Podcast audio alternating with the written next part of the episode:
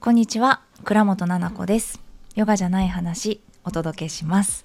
この番組はたくさんある役割の中のじゃない自分が暮らしの中で見つけた新しい気づきをゆるーくお話ししていく番組です。生きやすくなるヒントや新しい自分に優しく出会うきっかけになれば嬉しいです。ね帰ってきたんだけどマイクが。ちょっと聞いて。いやすごい面白くってね。今ほんと5分前ぐらいに、えー、収録しようかなってさあの何ピンマイクの方を充電していたから昨日撮ったんです。でもう胸につけた状態。でピンポーンってきてで宅便のお兄さんの箱見たら「シュワー」って書いてあって「わー!」って言っちゃったんですよ。え？とか言って宅急便の人「あなんでもないです。すいません」来た来た来たって。ラジオ撮ろうってなった時に届いたの。すごいね。でなんかなんて書いてあるかなこれ。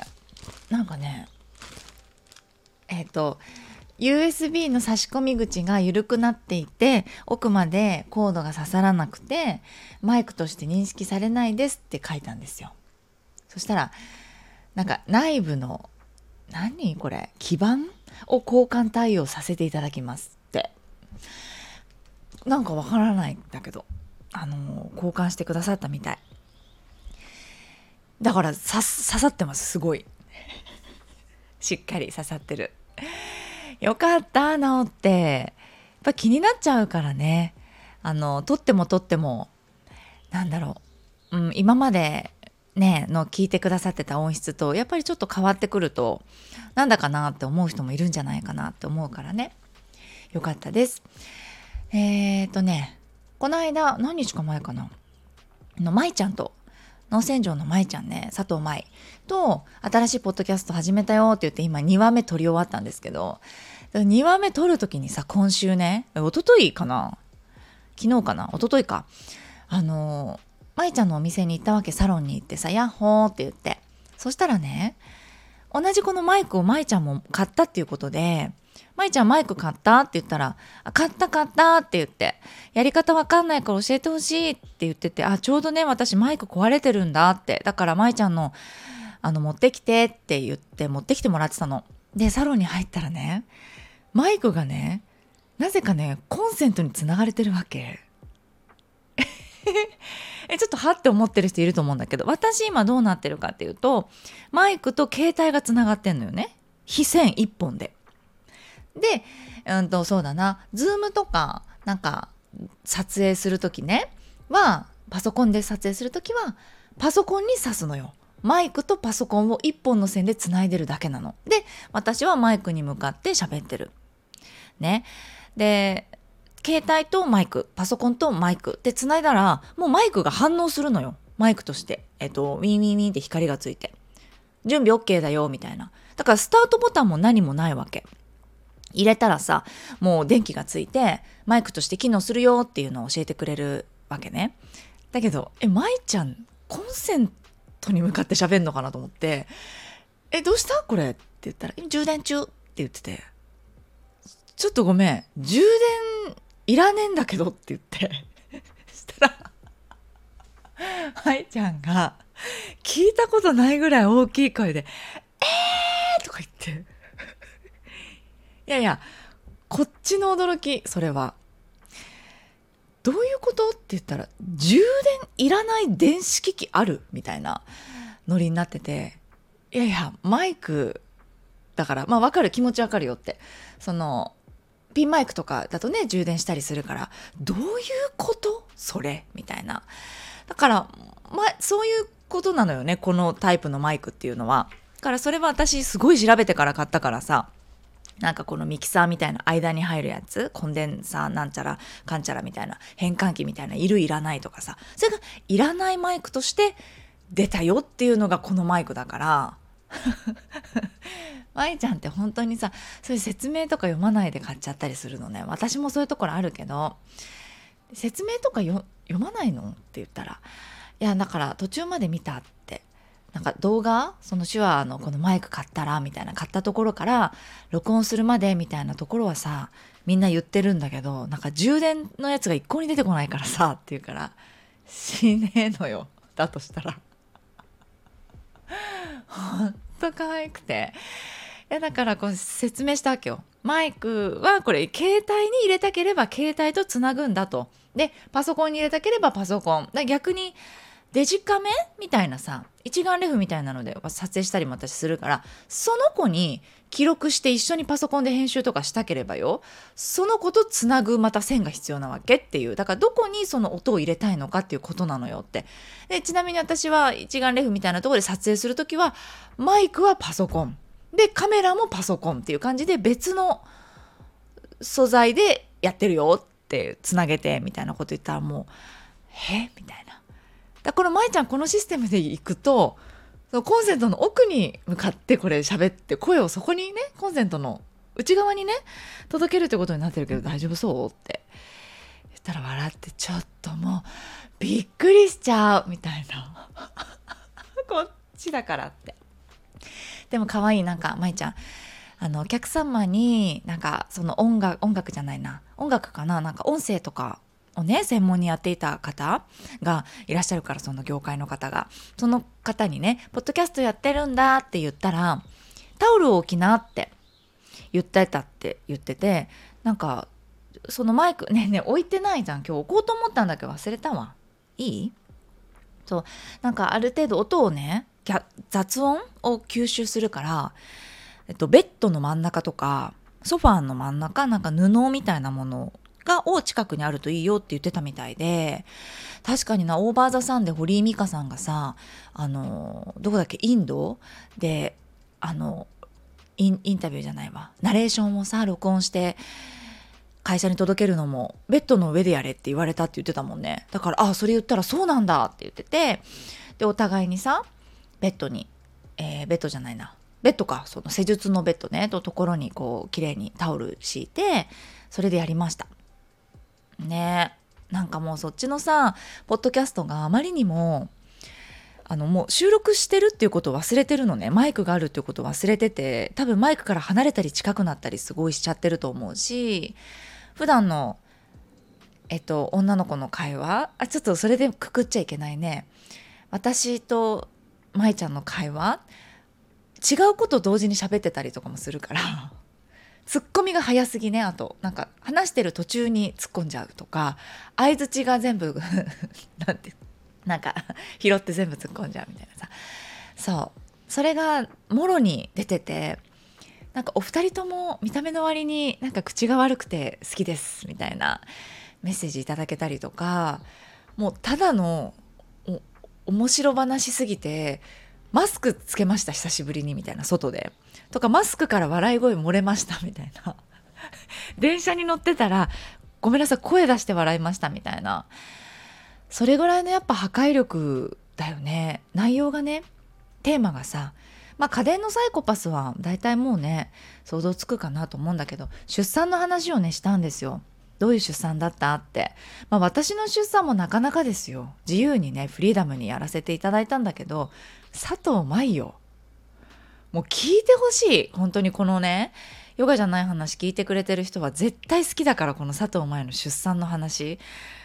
もうなんか佐藤舞のその妊婦姿が衝撃すぎて話ほとんど入ってきてないですっていうメッセージいただいたぐらい私大好きすぎてやっぱさちょっと感覚がと飛びまくっちゃってる子っているんだよね。それがもう佐藤舞で。でもさだからといって何て言うの？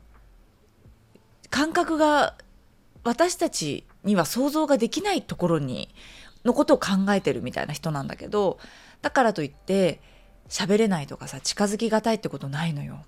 すごくさ人に愛されてるしさお客様や生徒さんねあのたくさん囲まれてるしさそうだからそれが不思議よねでもしゃべなんかねなんとなく普通の話喋ってても不思議だよ。その子育ての話をしててもキャンプ行った時の話しててもあやっぱ舞ちゃんらしいなっていう素敵なところっていうのが話せば話すほど見つかるの舞ちゃんって。素敵な人よね。本当に。で気さく。うん。This is 気さくって感じ。素敵ね。さあ今日はねちょっと寒いね今日ね。ドア閉めようかな。さっきさなんかカエルじゃなくて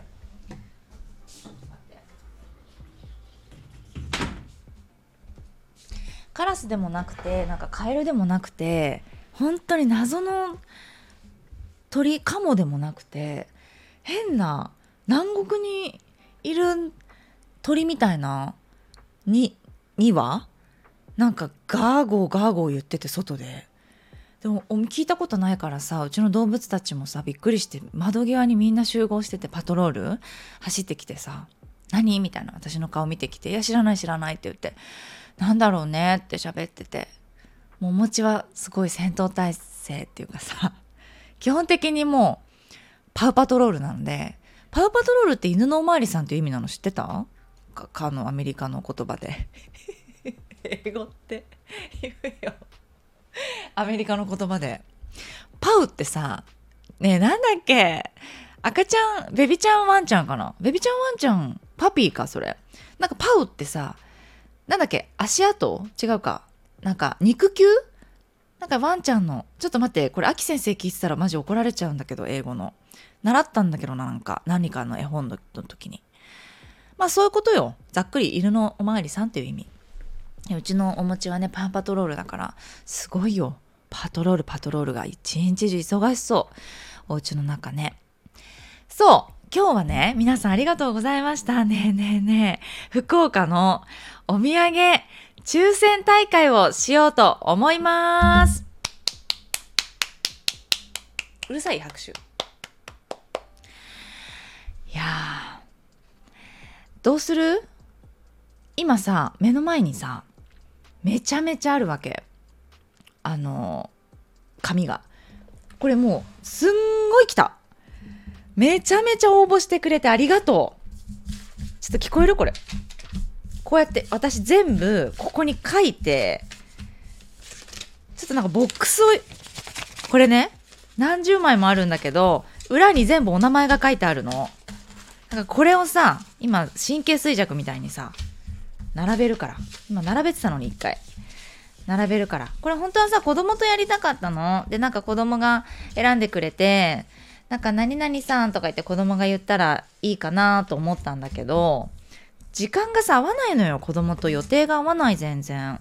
忙しいね子供が。私もなんだけど合わないのね。よし広げられました。じゃあまずは、えっと、抽選をしてからレターを読んでいくね。いっぱいね、あの、レターをいただいたので、それもう全部読んじゃう。よし、いきますよ。まず、ちょっと待って、全部で何個ある ?1、2、3。お土産ね。1、2、3、4、5、5、5個かな。はい。5人選ぶよ。いくよ。まずは、じゃんけいこさんイエーイけいこさんです。けいこさん。ちょっと待って。そしたらさ、けいこさんのレターを探そうよね。けいこさん、けいこさん。もうどこどこどこ。ちょっと待って。すっごいこれ。レターどっかに書いておけばよかったね。ね私さ、間違えちゃったのかなねえ、け、けいこさん。ちょっと待って。けいこさん。ちょっと最初から見るね。ケイケイさんかも。ちょっと本当の名前読んじゃったかもしれん。ちょっと待って。ケイコさん。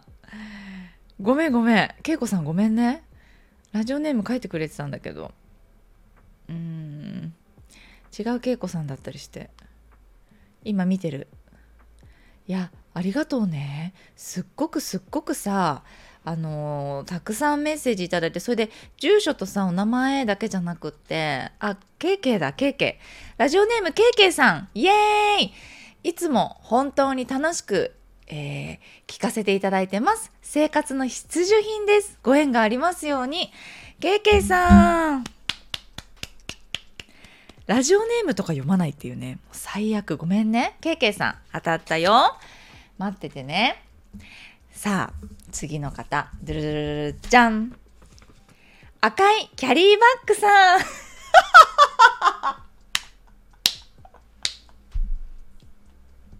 ごめんなさいちょっと待って赤いキャリーバッグさんちょっといい読ませてお願いだから赤いキャリーバッグさんのこの私が何で笑っちゃったのかっていうところなんだけれどちょっと待ってね。えー、っとどこかな？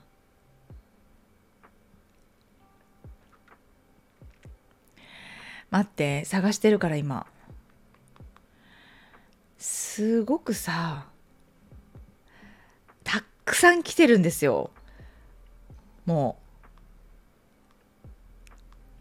赤いキャリーバッグさんさそう。あ読みます。ファーストミーティング福岡の余韻に浸りながら聞いてました。あファーストミーティングありがとうございましたの回ですね。ゆりさん本当に可愛い。そしてわーいお土産に応募します。赤いキャリーバッグさん当たりますように。この方ね赤いキャリーバッグをね忘れて帰っちゃったんですよ。違うそうだよね。赤だったよねキャリーバッグ。いやもう本当に可愛くって大好きなんですよ。優しくって温かくってね。今までもずっとそういう印象だったんですけど初めてファーストミーティング福岡でお会いしたんですよ。でもイメージ通りの本当に何ていうのもうそのまとってる色味みたいなものが柔らかすぎて絵になるみたいな。もう子供とかを抱っこしてる姿とかがもういや見てるだけで癒されちゃうみたいな。そんな方でした。ありがとうございます。届けますね。はい。次。じゃあじゃん。りささん。おめでとうございます。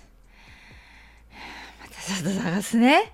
りささんは、どこにいるのかな？りささん、りささん。りささん、りささん。え、ちょっとね、本当にね、お読みしたいね、レターがいっぱいあるんですよ。あったあった。うーん、はい。えー、ファーストミーティングありがとうございましたの回のレターです。えー、ななこ先生、ゆりさんのお話が可愛すぎました。想像しながらほわほわした気持ちになりました。お土産楽しみにしています。くじ引きドキドキワクワクしております。当たったよりささん。なんかみんな知ってる方だな。ねえ。たまたまなんだけど。よーし。あと2人。じゃん。かすみさん。かすみさんおめでとうございます。えー、かすみさん、はい。えー、っと、ななこさん、こんにちは。ファーストミーティング福岡お疲れ様でした。私たちに福岡のお土産までありがとうございます。優しすぎます。応募させていただきます。いつもラジオを欠かさずに聞いてます。ななこさんのお土産とななこさんパワーが我が家にも届きますように。いやー、かっちゃんかも。ごめんなさい。じゃね、ね、名前とラジオネーム全部言っちゃう。かっちゃん、かすみさん、ありがとうございます。嬉しいね。届けますよ。あと一人、当たりますように。じゃんじゃんじゃんじゃんじゃんじゃんじゃんじゃんじゃんじゃんじゃんじゃんじゃん。じゃじゃじゃじゃじゃんみさとさんありがとうございます。みさとさん。はい。あ、ファーストミーティングお疲れ様でした。お土産欲しいです。みさとさんありがとうございます。いや、ずっとずっと見てて、見ていただいててね、応援していただいてて、一緒に頑張りましたね。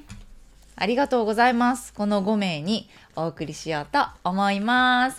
残念ながら外れちゃった皆さん、大切に私は皆さんの紙を集め、うんうう何かまた機会があったらさね私さ韓国行くんだけど今週。お土産買ってきていいですかまた。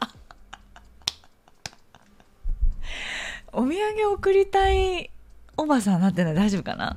ちょっと考えますまた韓国から。帰ってきたらあのなんかさ買いたいパックとかがすごいあるの？なんかそれちょっと買ってくる？皆さんに送れたらいいね。なんかもう住所を教えといてくれないかな？なんかそういうなんか欄みたいなのあったらそこからなんか選んでお土産を送っていくっていう送っていくっていうやっていきたいけど。待ってじゃあ来たあの読ませてほしい。ひたすらにもうありがとうございますっていう気持ちを込めてですね。よし。あ住所だけ以外のレターですね。お読みしたいと思います。えっ、ー、とななこさんこんばんは。福岡のイベントお疲れ様でした、えー、大阪本当に楽しみにしています。ゆりさんのおっちょこちょいな可愛いお話とても楽しかったです。そんな人の一面も可愛いと思えてしまうななこさん素敵すぎて。懐の大きさっていうのかな？の感動に感動と尊敬します。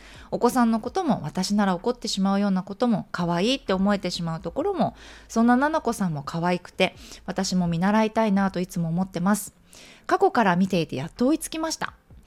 ありがとうございます。たえさんでした。ありがとうございます。嬉しいな。はい。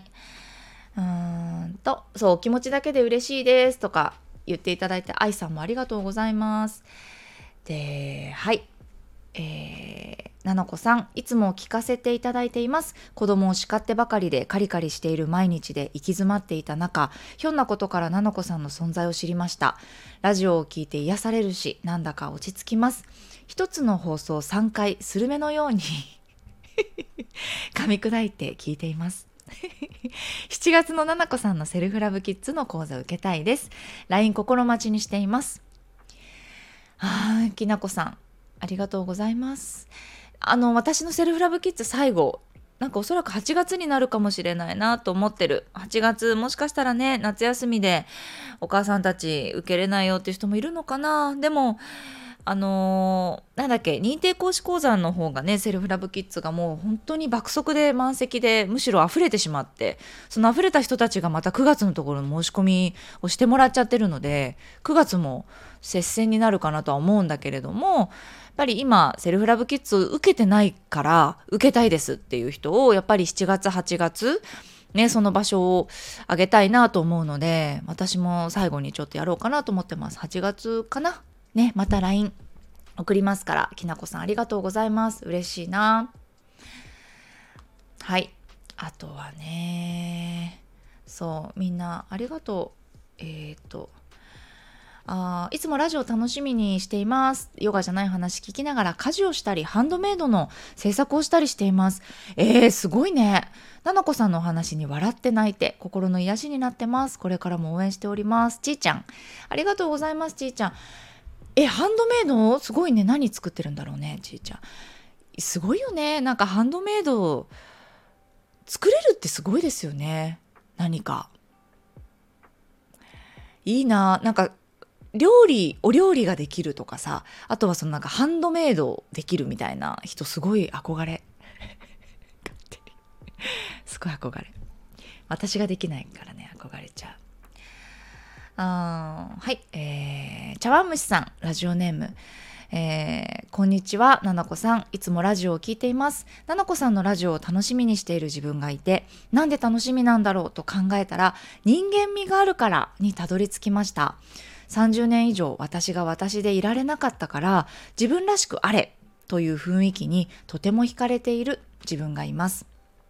えー、っと、それと同時に私も私らしくいられるようになってきたことにも気づきました。周りと違くてもいいよね。どんな自分でもいいよね。そう思えたら家族にも周りにもそう思えてきて本当に見える景色が変わりました。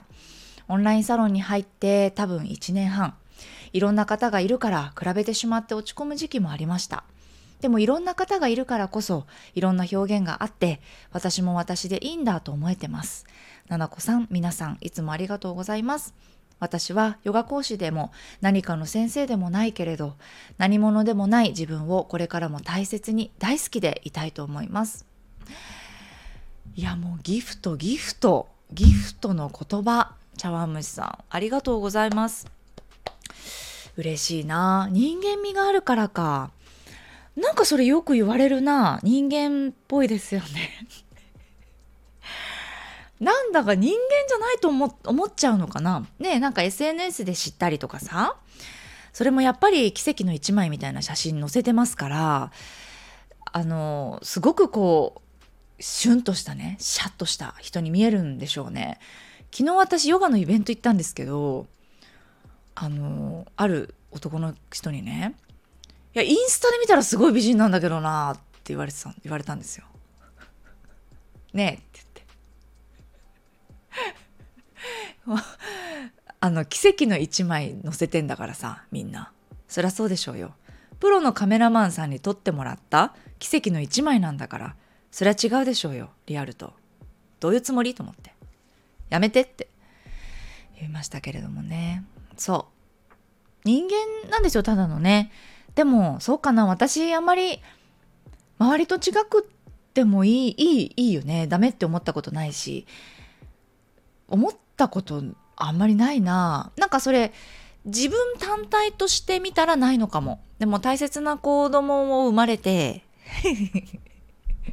大切な子供が生まれて自分以外の誰か人っていうのが入ってくると迷惑かけちゃいけないとかこの子のためにいいお母さんでいないといけないとかあじゃあ周りこういう感じだからお母さんってこういう感じねみたいな空気を読めるところがあるから合わせてしまう、うん、合わせられるもんね。だって読めてるから。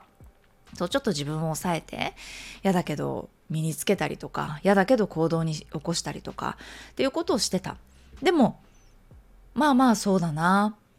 それでもやっぱりあの楽しくなかったね毎日が。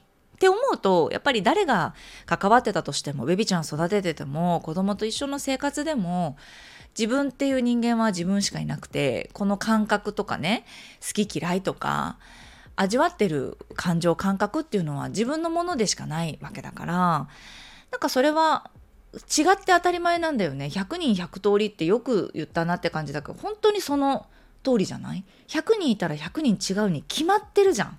え、なんで分かってるのに？決まってるじゃん違うのなんて。なのになんで合わせようとする？でその理由がその子供を守りたいとかさ。守れてないんだよ別に。それやったからって子供守れてるかといったらそうでもないわけ。ただ自分が辛かっただけなの。それに気づいたのよね。子供って別に何も関係ないし別に自分のことしかみんな好きじゃないしね。基本的には自分のことがみんな好きでしょ？うん可愛らしいって思ってると思うから自分のことを根底では。だから悩みが出てくるんだからさ。だから子供のためにっていう言い訳じゃんかって。周りと合わせてどうなるんだって自分に言ったところで何もなんないわけよ。周りの人なんか別に見てないし。ねなんか言われたって3日も経てば忘れてんだから。誰かにね嫌われたりとかうんどう思われてるからこうしようってことはなくっていいなって。自分が自分らしくいていいと思いますよ。全員がそうであればねいいんだけどね。そう。意外と世界って優しいですから。うん。ありがとうチャームシさん。なんか前にもねチャームシさんレターくれたから覚えてます。ありがとうね。えっ、ー、と次はね。あそう。ちょっと福岡に住んでるからお土産いらないですけど手紙欲しいみたいな人が。住所くれてますけどね。本当に可愛いね。あーこれも面白いよ。来てくださったの。ねえ。ヨガじゃない話に。マルコさん。あーもう泣いちゃう。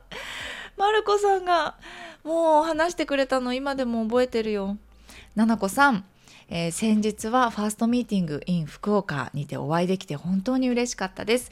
直接目を合わせてお話しできていることがなんだか信じられなくて一人一人の顔をしっかり見ながらお話ししてくれてる姿にああやっぱり奈々子さんだなと感動しておりました。そして何と言っても ちょっとそして何と言っても屋上での一コマが忘れられません。ちょっとこれいた人いるかな？写真を撮ろうと集まってる私たちに閉館時間ですよと、おこな警備員のおじちゃん、怒っちゃってたのよ。みんなが、え、どうしよう怒ってる。と少しひるんじゃうところを、すっと迷いなく進んでいく七子さん。決して戦うわけではなく、まっすぐに約束を伝えて理解をいただいたあの場面。みんな大丈夫よ、私が守るから。かっこ私の勝手な想像です。という頼もしさとかっこよさが背中からバシバシ伝わってきました。初めは強気だった。おじちゃんもへいへいって感じで。そんな姿が見れたのも勇気を出して会いに行けたからだなと素敵な時間を過ごせたことへ自分にもありがとうの気持ちになりました。これからもラジオを通してそのまんまななこさんのお話を聞かせてください。素晴らしい時間をありがとうございました。まる子より。まる子ちゃん。まる子ですって。もうみんなそうなんですよ。もう本当に嬉しかった。ヨガじゃない話に来てくれた人。嘘って。ありがとうありがとうって言いました。そうそう昨日ねヨガのイベント行ったって品川シーズンテラスヨガのイベント、敦子先生っていう先生のレッスン行ったんだけど、そしたら終わりの頃に、ななこさん、はじめましてって言って、え、はじめまして。えって言ったら、あ、すいません、全くのはじめましてなんです、すいません、みたいな。私、ラジオを聞いてて、ラジオでレターを送ったら読まれたことあるんです。って言ってて。そんなことありますか？って、こんな偶然ありますか？って私、お客さんとして来てたんですよ。それでね、そんなところでラジオラジオ送ったななこさんって多分なったと思うしね。私もえーってなってすごいちょっとお話できて嬉しかった嬉しいねそうそう、まる子ちゃん、そんなことあったよね。ヨガじゃない話が終わってさ、もうお片付けの一番最後の講座だったので、お片付けの時間があるから、そう、あの、上に上がんなきゃいけなかったのよ。で、上がった時に、もう警備員のおじちゃんがさ、すごいのよ。あの、すごい剣幕で、もうダメみたいな。って言ってたよね。ダメもうここは閉まるからとか言ってすごい怒ってんの。で、あ、どうやおやおやおやと思って。もう早く、もう閉館、閉館時間ですよとか言って。本当の怒り？怒っちゃってたの。で、みんな、お、おどおどってなってて。でも、知ってんのよ。閉館時間っていうのは。とっくの塔に知っててで外なのそれって美術館の外ででここはまあ8時とか6時までですけどだいたい6時半かなぐらいまであのお写真とか撮るのに使ってもいいですしその上だったらだいたいもうちょっと遅くても8時ぐらいまで大丈夫ですよっていうふうに言われててそれは警備員さんじゃなくて美術館の人とお約束してたからただそれだけなのよただ。だからおじちゃん怒りながらも多分たくさんの若い子がいてちょっと目がおどおどしてたの。で私が目をグッて見た時に 目をそらしたんですよ。だからあそっかそっかと思って。あのなんだろうちょっとおどおどしちゃってるんだなと思ったから自分のその仕事があるしこんな大勢の人を自分が動かせるかわからないみたいな不安を私は感じ取ったわけですよだからあの、お約束してるんですって、美術館の人にもしよかったら聞いてみてもらっていいですか？って、そのファーストミーティングっていうのでやっててって、お約束してね、いいっていうふうに許可いただいてるんですって、それだけ言ったんですよね。そしたら、って言って舌打ちしてたんですよ。怒ってるねって言ってみんなに。みんなも悪い気をさせてはいけないと思って、おこだねって言って。すごい怒ってるねってって。写真撮ろうって言って撮ったんだけど。そうそう、そういうシーンって結構あるよね。なんか、ルールがやっぱりあってさ、その一生懸命なのよね。警備員の人もそれがお仕事だから、6時になったら絶対にすぐに閉めないといけないっていう正義感みたいなものをバシバシこう感じたしさ。ただ、そういうことってイレギュラーなことってあってさ、話が通じてなかったとか、ね、許可をした人が他に誰かいて、私はその人との約束ですからっていうことは、しっかり言っていいと思うんだよね何があっても。そうで別にそこでね胸ぐらつかまれて殴られるわけじゃないからまあ向かってきますよねぐんぐんね。で自分が 言いたいことは言うっていうう昔から変わってないですね私はそういうところは。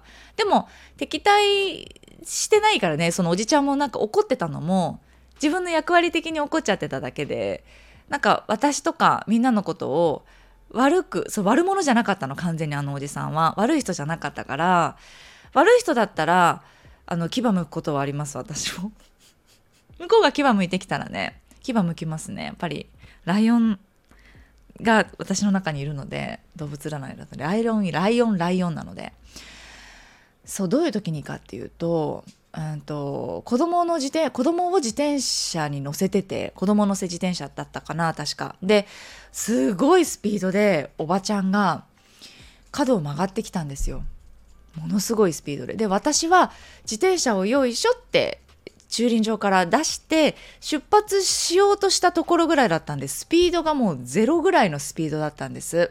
で向こうのおばちゃんがすごいスピードでおばちゃんって自転車下手じゃん?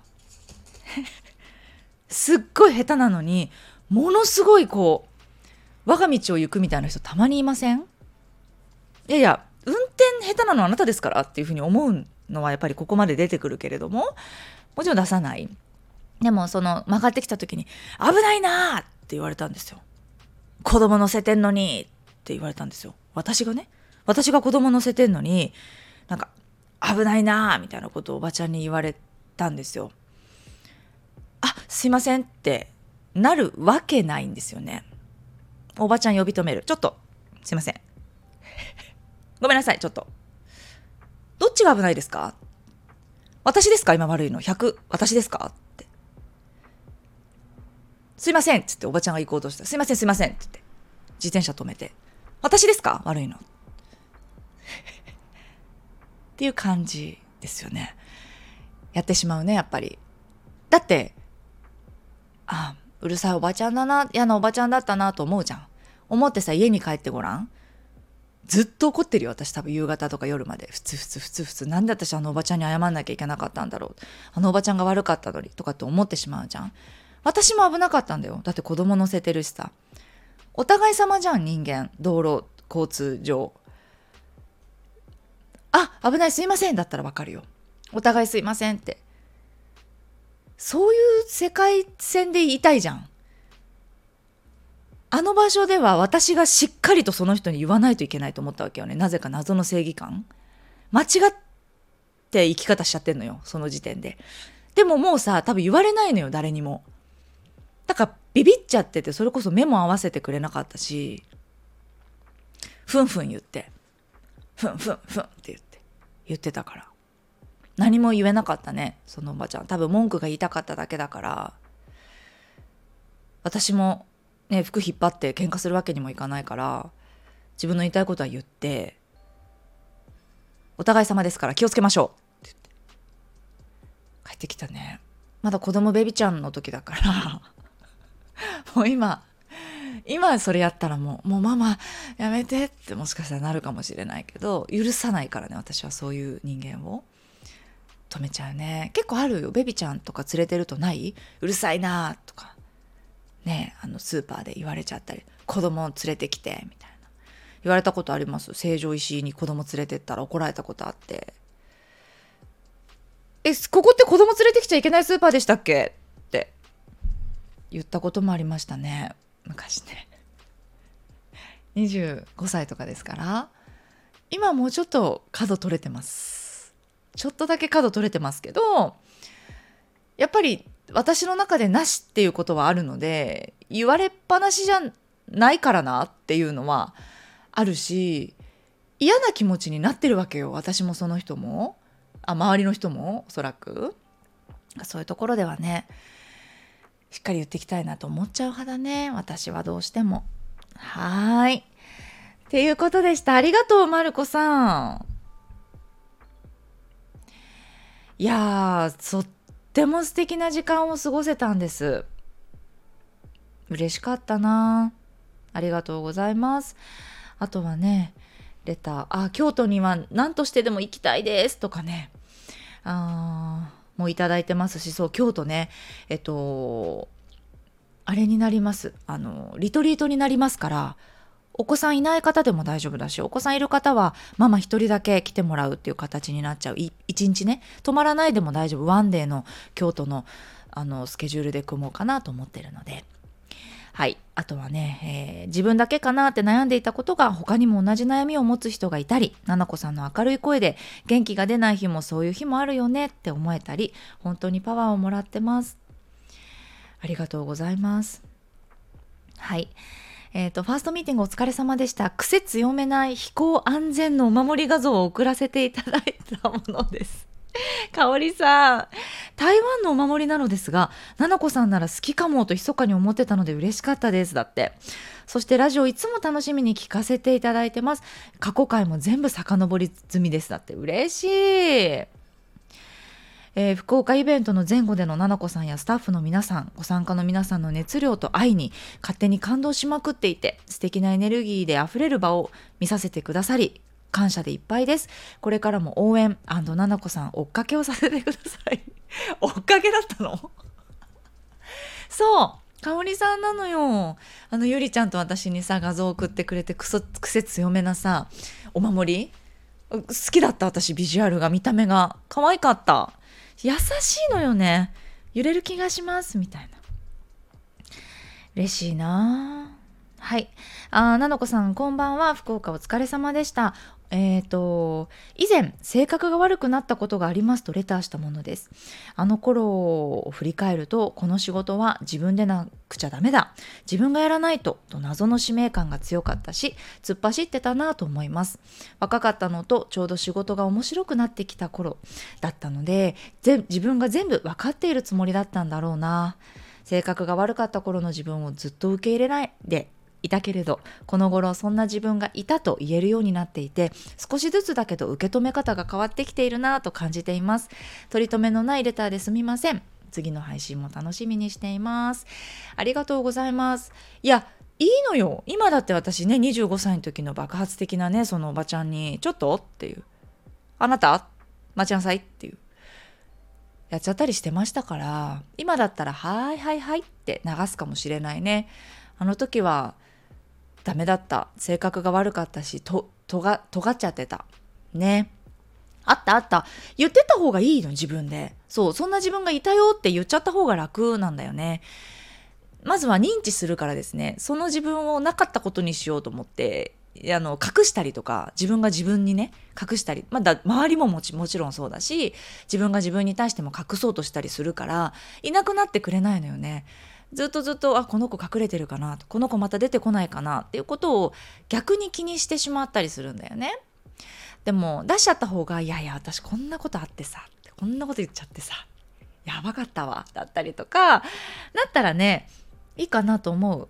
うん、そういうな時期ってありますからっていうかいろいろあるから何十年生きるんですか私たちってもう恋に溺れてさなんだか震えちゃう時期もあった人もいるいるでしょうきおそらく私はないけどもうそうだし大喧嘩して家出したり家出されたり結婚しててもね喧嘩したり他人と喧嘩したり傷つけられたり傷つけちゃったりとかありますよ。ないわけないって何十年生きるんだって。ね。だからどんな自分がいたってどんな時期があったっていいんですってことなんですよね。それがあったから今の自分なんだから。本当にそうですよ。それがなかったら今の自分のこのふわっと出てきたねこの感覚っていうのが出てこない味わってなかったら出てこなかったかもしれないからねありがとうございますえっ、ー、とあとは、うん、2児の母ですえー、カカさんいつも楽しいお話、ちょっと泣けちゃうお話ありがとうございます。ちょこちょこと隙間時間に聞いてます。ありがとうございます。えー、ファーストミーティング福岡行きたかったです。こんなチャンスを逃してしまった主婦貧乏の私。行きたい時に行ける。会いたい人に会いたい、会いたい人に会いたい時に会えるチャンスがある時に会いに行ける。せめてこれくらいはできるように今やってる活動をお仕事として少しでも成り立つように頑張ろうと改めて思いました。いやーそうよね。会いたい人に会いに行けるとか、やりたいことできるとかってさ、なんだろう、まあ、経済力もそうだしあとはねちっちゃい子育ててたら物理的に難しいから私だって小さいと子供がいた時っていうのはなかなかできないですからうんあるよね。こうなっていきたいなっていう何かねきっかけになれていたんだとしたらすごく嬉しいです。えー夏美さんも、えー、ご飯作りながら一人で車を運転しながらクスッと笑える話や考えさせられる話などなど奈々子さんが隣で話してくれてるんじゃないかって感じるくらいあったかいこのヨガじゃない話が大好きですありがとうございますえー、っと福岡お疲れ様でした。ヨガじゃない話。いつも私は生で参加したいです。そしてパパもスタンド FM をダウンロードして仕事中に聞き始めているそうです。夫婦での初めての共通の趣味です。ななこさんありがとうございます。夏スピちゃん。もう夏スピちゃんのパパの話も聞いてるよ。パパ聞いてくれてるかな？嬉しいお仕事頑張ってくださいね。安全運転で行きましょう。いや、嬉しいね、夫婦の趣味。だからさ、ライブやるんだったら何時頃がいいですか？なんか、ラジオのライブってあるじゃない？なんかそれやってみようかなと思うんだけど。どうです？ねやってみたい。もうそしたらほら、コメントをくれるでしょ、みんな。参加できる時があったらね。夜とかのがいいんですかね昼？どっちがいいかねちょっとそれも募集していいですか？レターで。ありがとうございます。皆さん。えー、っと、あ、これね、ななこ先生、こんにちは。ヨガじゃない話を3個も貯めてしまったので、電車で一気で、一気に聞いています。かわいい。セルフラブキッズ認定講師4期生のものです。京都、大阪のファーストミーティングにぜひ関わらせてくださいと連絡してから、ワクワクも、名前教えてよ。ワクワクもありつつ不安もありました。その不安が何か、このラジオを聞いて分かった気がします。ななこ先生が100キロなら、私は一般道の5、60キロ。この差です。でも、100キロでレッカーしてもらおうなど思っていません。エンジンを燃やして一般道から高速道路に入っていく気持ちです。電車で勝手に燃え上がってしまったのでレターを送らせていただきました。よろしくお願いします。誰よ？ね認定講師でファーストミーティングやってくれたスタッフ、名前書いて。かわいい。100キロだったら5、60キロ？だからレッカー私がこう引っ張ってってるよっていう話だったかしら、その時。いやー、素敵だね。可愛らしくない？エンジンを自分でボッて燃やしてから一般道から右折？みたいな感じで、左折かもしれないけど、高速道路にね、入ってくんだ。かっこいいね。でもそうなのよね。なんかさ、自分がどういう乗り物に乗るかっていう話もあるし、一回乗り換えてさ、すごいスピードのなんかポルシェだったのが、なんかゆっくりで、ね、あの、燃費がいいプリウスとかにわかんないけど、乗り換えて、からもうちょっとあれかなって言って、バイクだったり、自転車だったり、いろんな乗り物があって、何キロで走るかっていうのも自分で選べるじゃない？で、やっぱり速くかっこよく見えるのよね。車の中って見えないから。150キロで走ってさ、キラッキラの車で、フォーンって走ってる人見るとさ、え、ちょっともう、追いつかんってすごい悲しいかもしれないけど中でもしかしたら泣きながら走ってるかもしれないし傷だらけで走ってるかもしれないじゃん？本当のところね自分がわってなんだか追いつかないなとかさ不安だなって思う時に比べてしまったりとか想像してしまうんだけど想像って想像でしかないからわからないね。私も100キロっていう自覚はないのよ。怖い。100キロの自覚はないの私。でもおそらくそうなんだろうなと思う。やっぱりいろんな人にも言われるしこの間占い師さんにもね言われちゃったぐらいだから。多分そうなんだと思う。うんうん。でもみんなが息継ぎしやすい速度って決まってると思うからね。無理なくやるといいかなと思います。でもこの気持ちが素敵すぎるよね。引っ張ってってもらおうとかって思ってないですって。一般道からエンジンこれから燃やしますみたいな。追いつきますんであっちで会いましょうみたいな。っていうぐらいの気持ちってなんかもうかっこよすぎて誰って教えて名前書いてないから。かわいいね。ありがとうございます。嬉しいな。はい。ではちょっと長くなっちゃった。50分も喋っちゃった。今までで一番長いかもしれない。ちょっとずつに分けて聞いていただけたら嬉しいと思います。新しいマイクでそして念願だった抽選会をやらせていただきました。また、私次、今日何曜日？木曜日？ちょっとまたすぐ撮りますね。それでもうちょっと韓国に行っちゃうと思うから、その間の分撮っておきたいなと思います。はい。聞いていただいてありがとうございました。また次回の放送でお会いしましょう。ありがとう。